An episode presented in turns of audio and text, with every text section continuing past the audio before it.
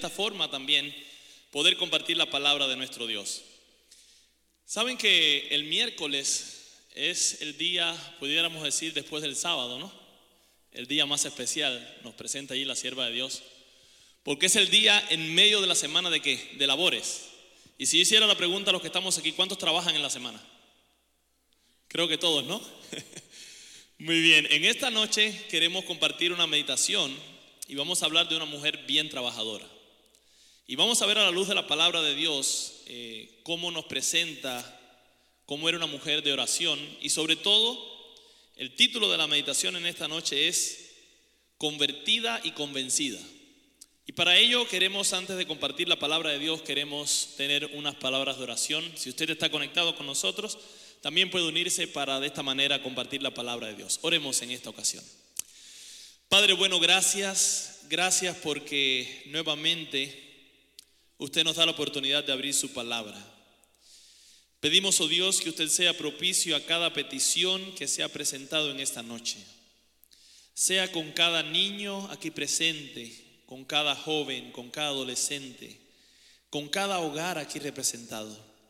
Y que en esta noche, oh Padre, nuevamente su Santo Espíritu pueda conducirnos al estudiar su palabra. Que la misma pueda ser como un manantial de agua viva que sacie nuestra sed espiritual. Gracias, oh Padre, por estar en medio nuestro. Bendiga a aquellas familias que están conectadas con nosotros en este momento y que también su bendición pueda llegar hasta sus hogares. Se lo pedimos en el nombre de Cristo Jesús. Amén y amén.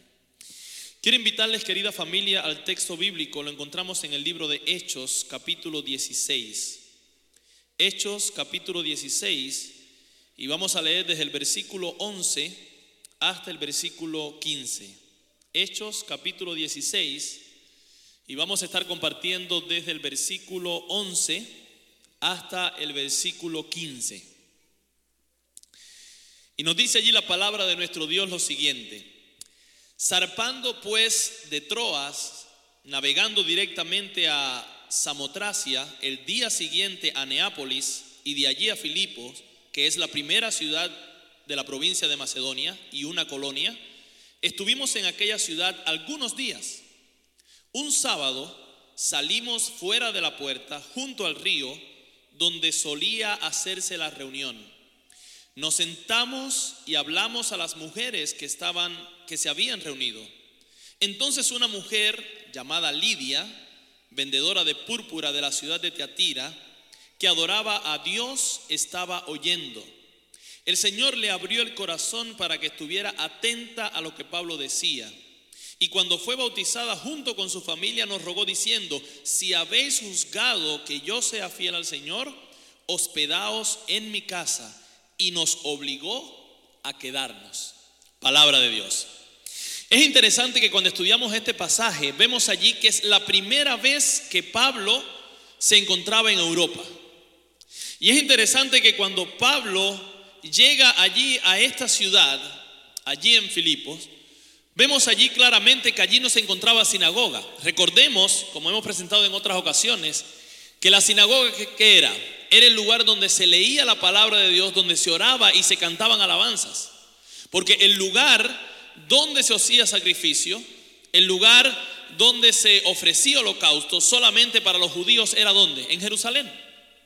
La sinagoga era el lugar de estudio, era el lugar de conocer la palabra de Dios.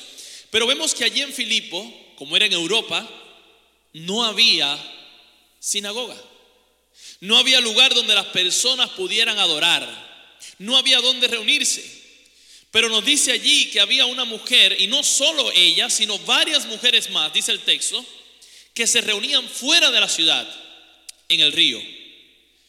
Y es interesante, querida familia, que aquí nos presenta claramente que nuestro Dios está dispuesto a habitar donde estemos dos o tres reunidos. El lugar no es en realidad lo que a Dios le preocupa, sino que le preocupa más el corazón que está dispuesto a adorarle y a servirle a Él. Y vemos allí que en primer lugar ¿Quién era Lidia? Dice ahí el texto bíblico en el versículo, eh, en el versículo 14, del mismo capítulo 16, entonces una mujer llamada Lidia, vendedora de púrpura de la ciudad de Teatira, que adoraba a Dios, estaba qué? Oyendo. Así que Lidia tenía su propio negocio, ¿sí o no? Como nuestra hermana Eli, ¿no? Que está aquí presente, tiene su propio negocio. Y algunas personas tienen su propio negocio, el hermano Nemías tiene su propio negocio. Y ellos, ella tenía su propio negocio, pero ella, dice el texto, que salía fuera de la ciudad y allí se reunía con quien, con varias mujeres cerca del río para orar y para estudiar la palabra. Pero nos dice el texto bíblico, perdón, nos dice el pasaje bíblico que era un sábado, dice ahí el texto bíblico, versículo 13. Un sábado, dice Pablo, salimos fuera de la puerta junto al río, donde allí solía hacerse la oración, y nos sentamos y hablamos a las mujeres que se habían reunido. Vemos allí claramente, querida familia, que en este capítulo 16 de Hechos hay tres conversiones. Si usted lee el capítulo completo, va a encontrar allí tres conversiones y entre ellas estuvo allí Lidia. Vemos allí que Lidia dedicaba tiempo número uno a buscar y adorar a Dios. Y la pregunta para nosotros en esta noche es, ¿qué tiempo yo dedico a adorar y a buscar de Dios? ¿Qué tiempo nosotros dedicamos en nuestra casa, en nuestro trabajo, en nuestro hogar a buscar de Dios? Vemos allí que Lidia dedicaba el tiempo, aunque tenía su trabajo, aunque tenía sus quehaceres, dedicaba tiempo a buscar de Dios y adorar a Dios.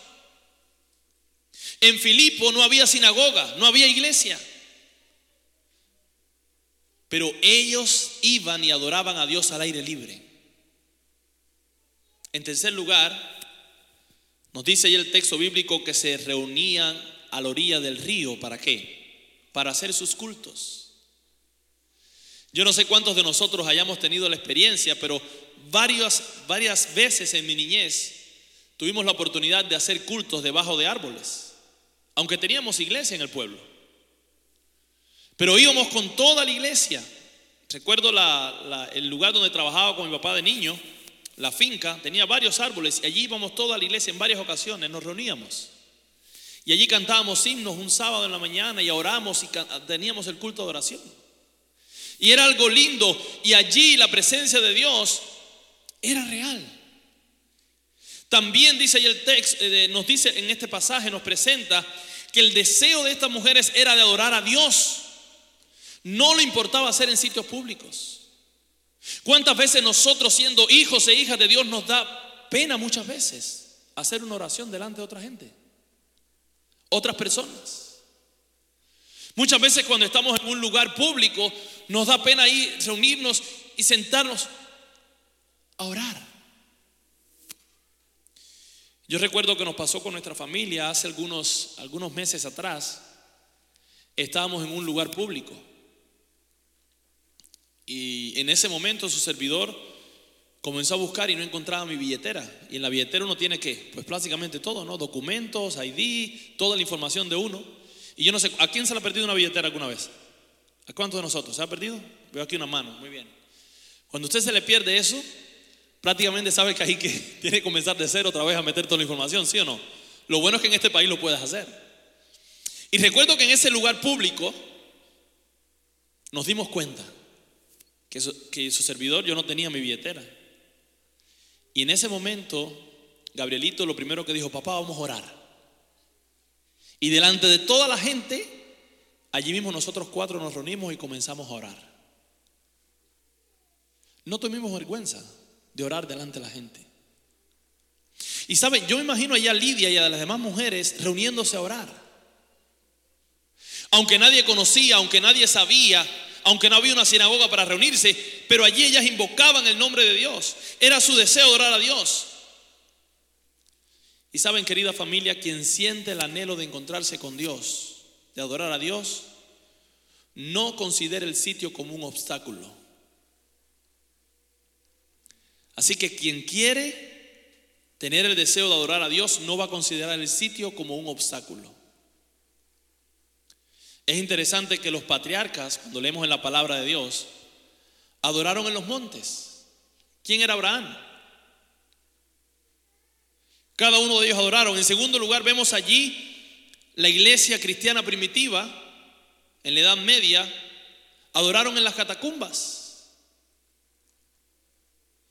Y vemos allí mismo, en el mismo capítulo 16, cómo Pablo y Silas adoraron a Dios donde? En una cárcel.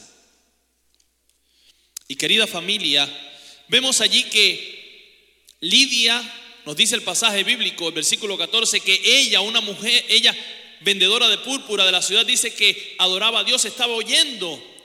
Y dice el versículo 14, última parte, que el Señor le abrió el corazón para que estuviera atenta a lo que Pablo decía. Dice ahí el texto que el Señor que hizo, abrió su corazón. Y es interesante que Lidia, ella estaba escuchando con atención. Lidia no estaba distraída. Y es interesante que ella escuchaba. Y vemos allí que el texto nos dice que el Señor abrió su corazón. Y saben, cuando uno decide escuchar a Dios, cuando uno decide escuchar la palabra de Dios, Dios mismo está dispuesto a hacer su parte también en nosotros. Y vemos allí claramente que qué sucede en la vida de Lidia. Termina allí el texto bíblico diciendo, y cuando fue bautizada junto con su familia, dice allí Pablo, nos rogó diciendo a nosotros, si habéis juzgado que yo sea fiel al Señor, hospedaos en mi casa, y nos obligó a qué? A quedarnos en su casa. Es interesante que ahora Lidia les dice a ellos, si ustedes han juzgado, si ustedes creen que yo sirvo al Señor, yo quiero que ahora ustedes queden en donde?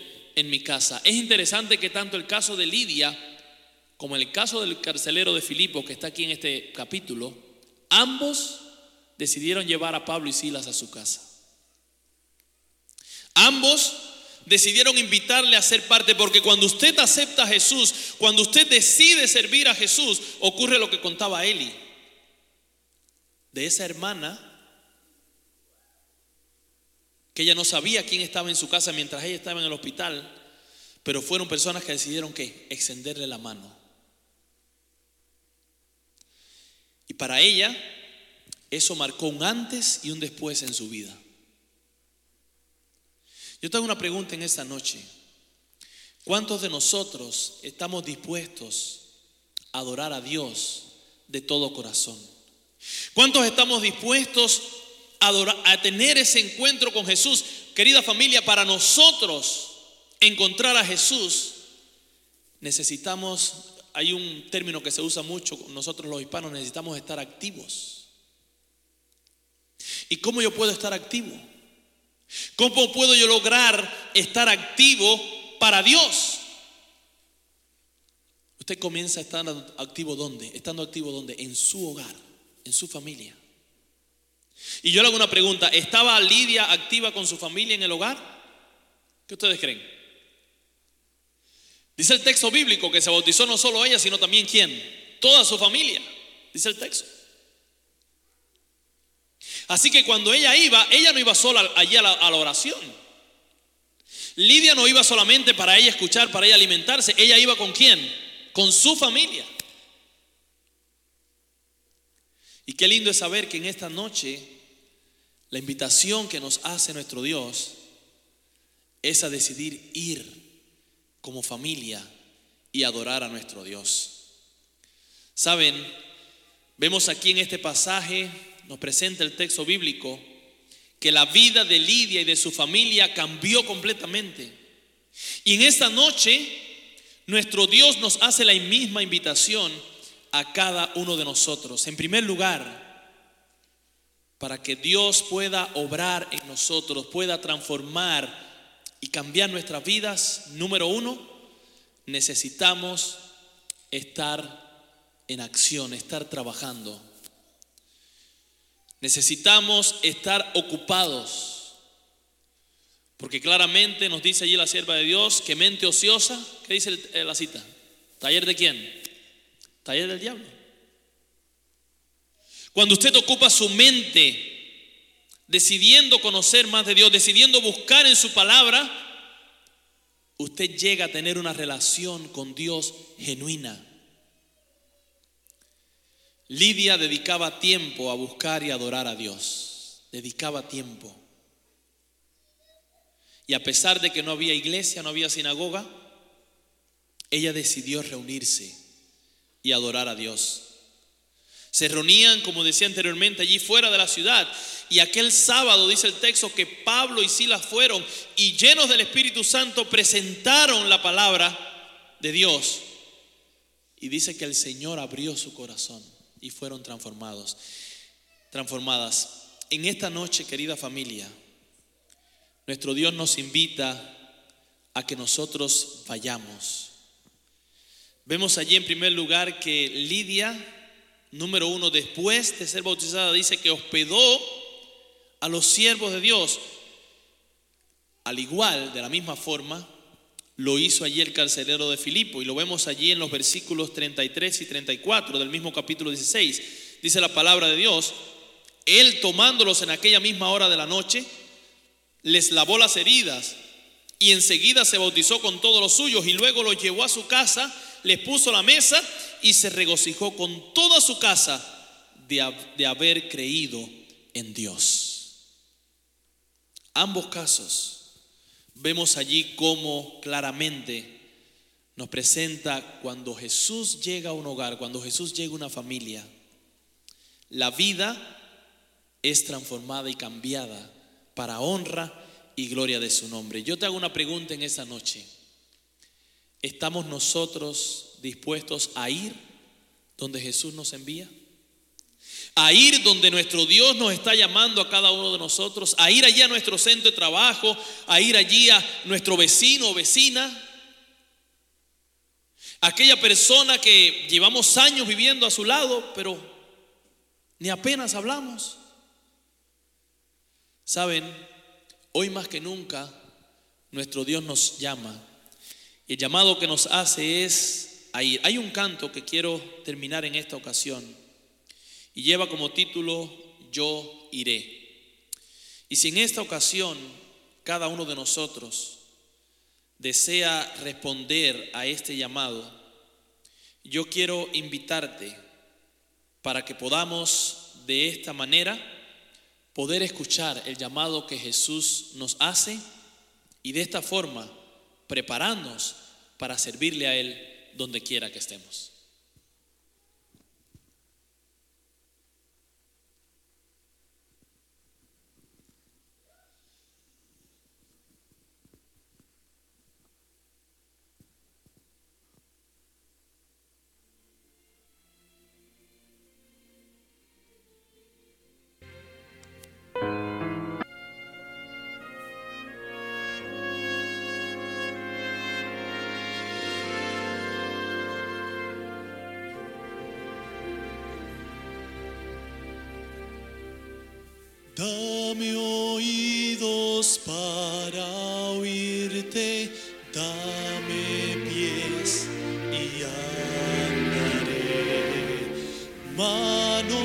Para el afligido, dame fe y te seguiré.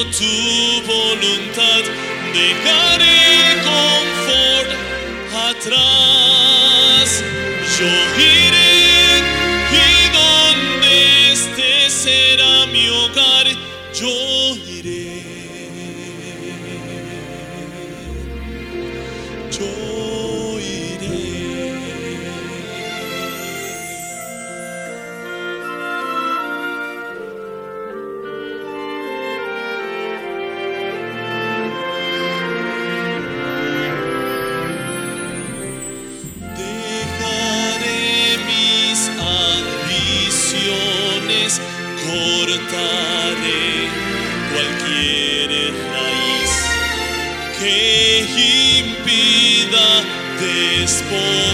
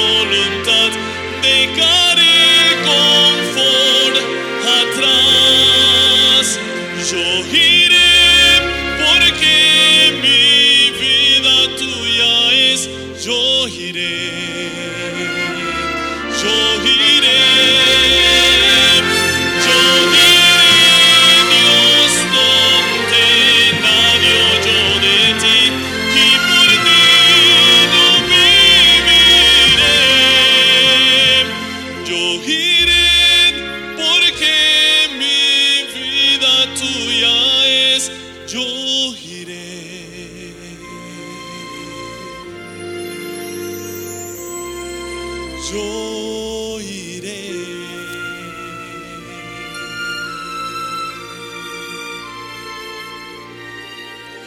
¿Estaremos dispuestos en esta noche a ir donde Jesús nos llama?